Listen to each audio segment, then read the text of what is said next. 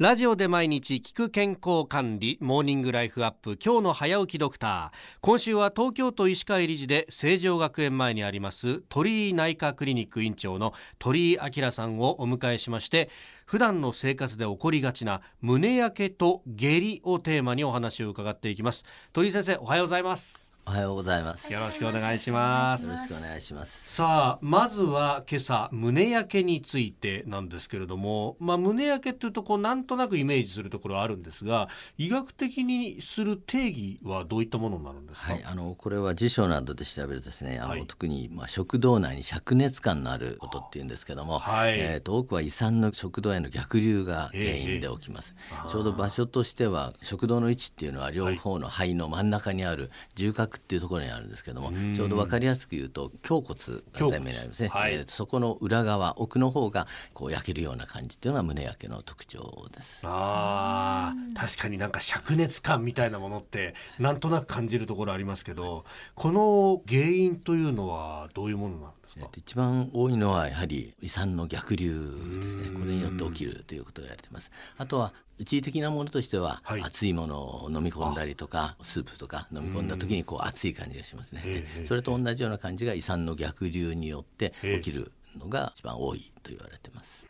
その胃酸の逆流が誘発される要因というのは何なんでしょうか？これはいくつかあるんですけども一番は食べ過ぎ飲み過ぎで、えーと、胃の中に長い間食べ物が停滞するとそこで胃酸が分泌されて逆流が起きるということが言われています。でもう一ついくつかあの慢性的に起きる原因っていうのがあるんですけどもやはり食べ物でも甘いものとか油っぽいもの特にカロリーの多いものこれは胃の中に停滞するということで胃酸の分泌が多くなります。それから急激に体重が増えた方これはあの内臓脂肪が非常に多くなるとですね胃を圧迫するために内圧が上がるんですね、これも大きい要因だということが言われてます。なるほど。いや朝の番組やるようになってから体重は確かに1 0キロぐらい増えたわけですよ、飯田さんそうですよね、うん、そうしたら確かにそれこそラーメン食べた後とかさ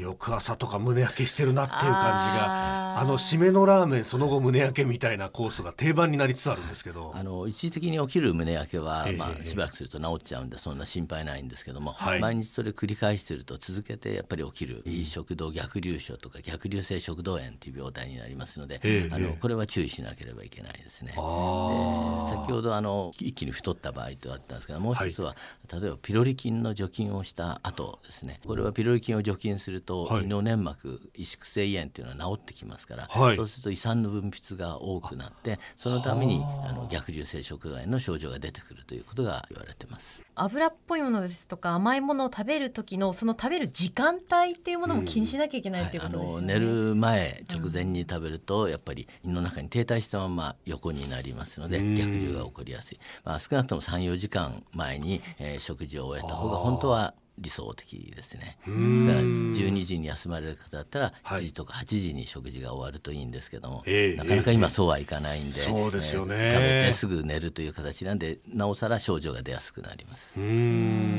あとお酒ってどうなんですか、はい、お酒もあの適量はいいんですけども、えー、一つはまあ濃いものだと直接障害があります。それから、えーと、量が多いとやはりこれも薄いものでも粘膜障害起きるということが言われています。これ先ほど症状としてもおっしゃってました逆流性食道炎とかそういうものになってくるとこれまたいろいろと不具合が出てくるわけですよね。はい。胃酸が逆流するのを胃食道逆流症というんですけども、はい、それがさらに進むと内視鏡で見てそこに赤みが出たりとかむくみが出たりとか、うん、あと微卵潰瘍の浅いやつですね。ひどくなると、まあ、食道潰瘍ができてしまうというようなことがあるんで、うん、えー、まあ、症状だけじゃなくてそうい。う病変も注意しなきゃいけないですね。はいいずれにせよこれって食生活であるとかそういうところが密接に絡んでくるわけですよね。まあ食生活あと生活習慣ですね。これが大きく影響すると言われています。その辺から見直していかないと確かに。え、えー、明日もこの胸焼けの原因である逆流性食道炎胃食道逆流症について